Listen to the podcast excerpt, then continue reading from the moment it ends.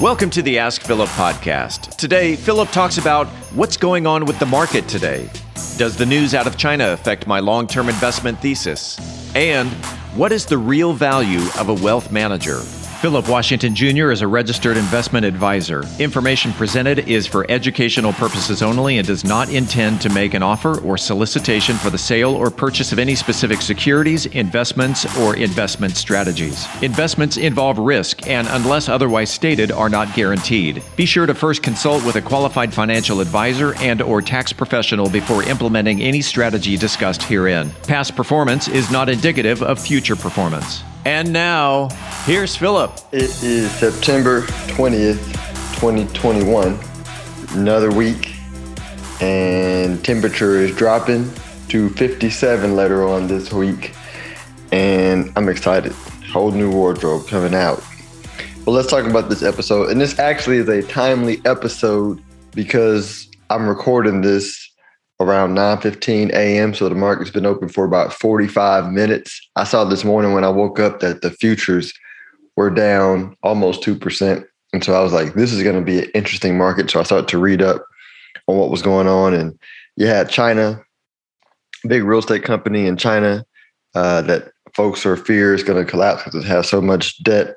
Um, you have COVID worries, the U.S. debt ceiling uh, worries, and this a recurring theme on my podcast that I talk about a lot is the fact that there are a lot of deflationary forces in the market. Deflationary forces means uh, prices being pushed down, and and it you know it's sum it up. It's demographics. You have a lot of people that have all the money, which are older, and they don't buy as much. They buy more assets than anything, more bonds because uh, they're you know older, more conservative. So demographics is deflationary. You also have technology. We're innovating at a rapid pace, and that innovation drives down cost. Um, you have lots of debt. Um, so when you have lots of debt, you have basically the global economy maxed out on loans because you can you can get growth through um, borrowing money. Everybody's all economies are almost maxed out, and so you have these deflationary forces, and which is which is why you have governments printing so much money to counteract those deflationary forces because they don't want prices to drop down. Uh, because if that happens, asset prices drop down, which is housing, stock market prices, which causes companies to go under, lay off people. It's a downward spiral. You got riots in the streets. People aren't happy. Politicians get thrown out, and politicians are in the business of staying in power, so they don't want that.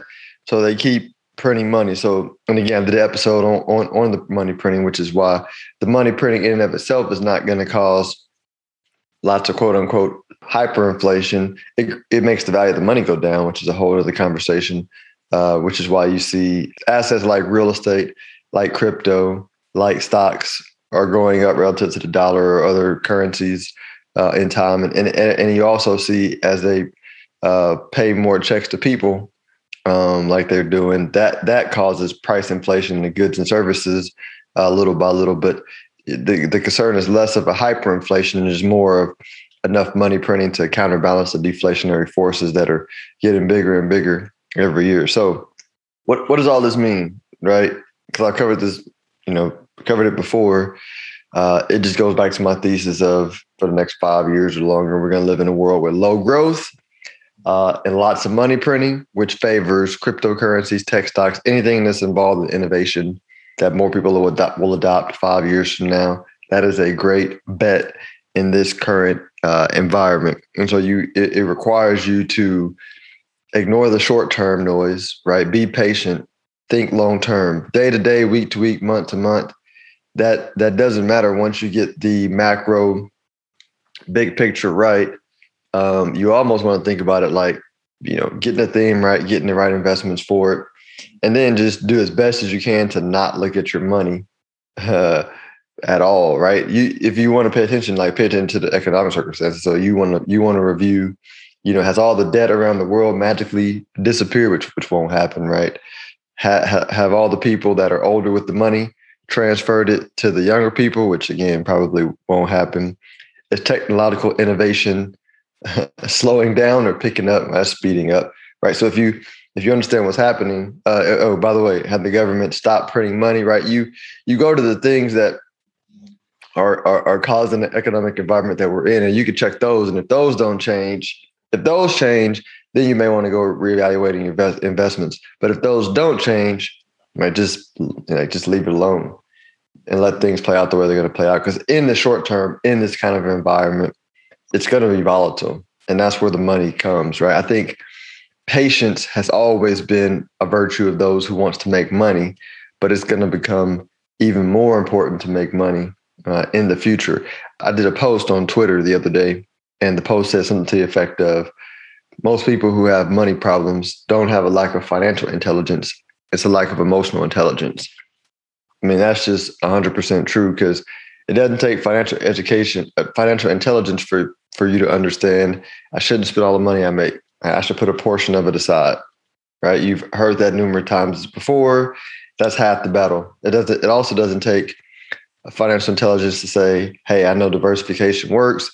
You know, I know. You know, you you probably read many times that spread. You know, especially if you listen to my podcast, like you know how I feel about target date funds or a diversified portfolio of stocks, bonds, and crypto over the long term. Like these are things that you know you've read.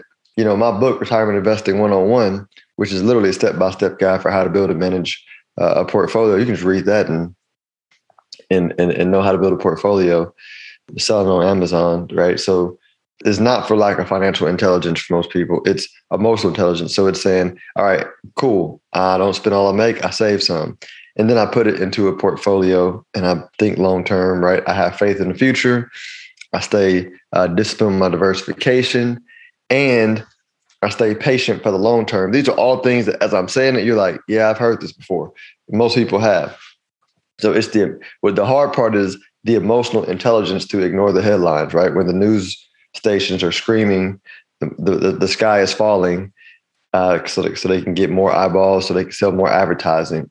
You know, you have to be not affected by it. When you're getting text messages or reading messages in chat groups or chat forums on the internet that you look at, and people are panicking, you have to not panic, right? Whenever you're looking at, whenever you do look at your portfolio and you see some red, but you did the homework and you and, and you know it's built right, you got to not panic. And and this is where the, the the the biggest value of a wealth manager is not building a portfolio. That part is easy. I and I, and I, and I was telling a buddy, I give away all of my best ideas on this podcast. Like people, some people think, oh, Philip's keeping some of the information to himself and not sharing it on the podcast so that I can hire him as a wealth manager. No, I give you the game on the podcast. I give you all the game on the podcast. There is there's no hidden game I'm not giving you from a financial intelligence standpoint.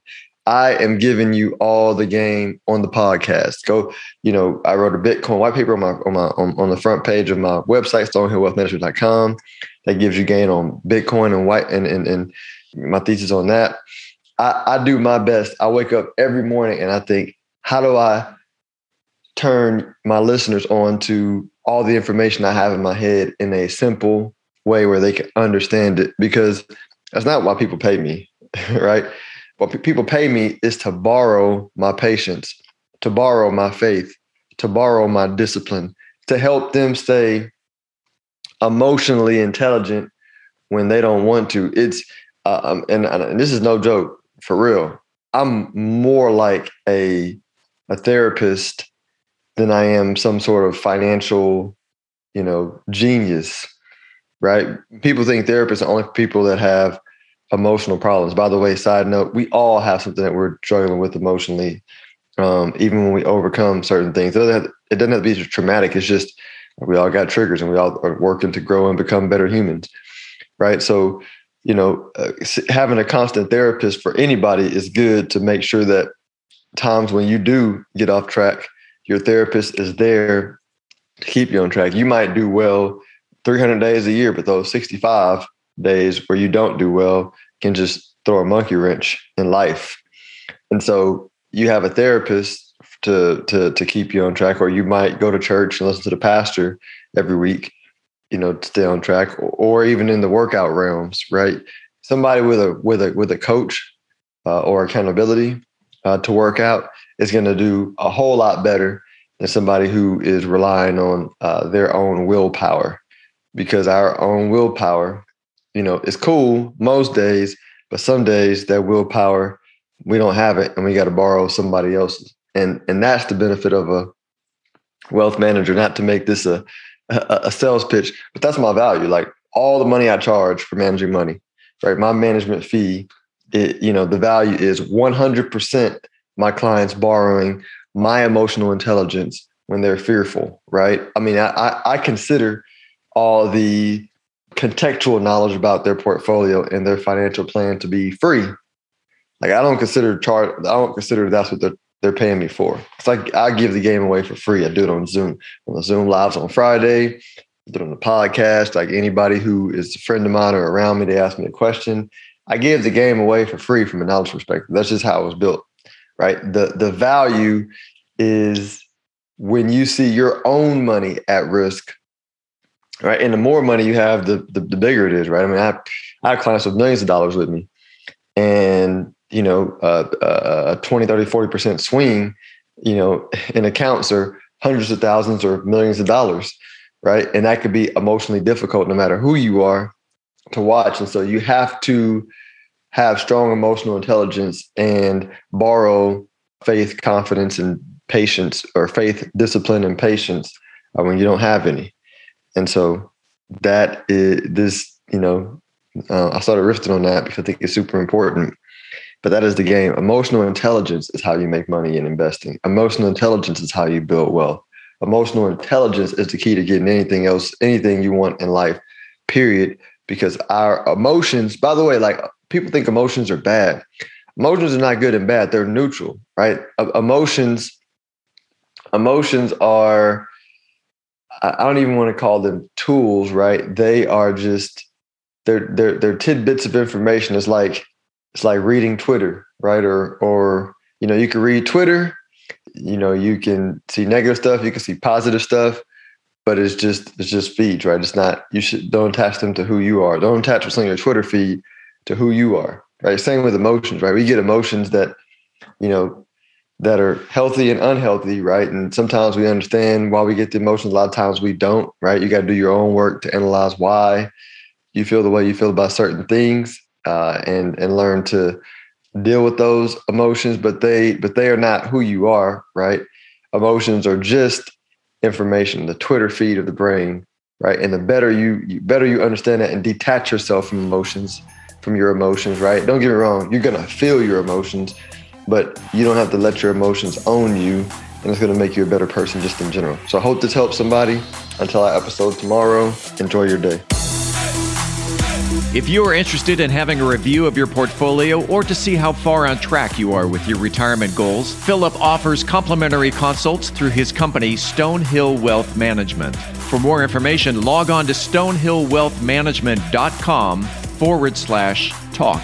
That's stonehillwealthmanagement.com forward slash talk. Philip Washington Jr. is a registered investment advisor. Information presented is for educational purposes only and does not intend to make an offer or solicitation for the sale or purchase of any specific securities, investments, or investment strategies. Investments involve risk and, unless otherwise stated, are not guaranteed. Be sure to first consult with a qualified financial advisor and or tax professional before implementing any strategy discussed herein. Past performance is not indicative of future performance.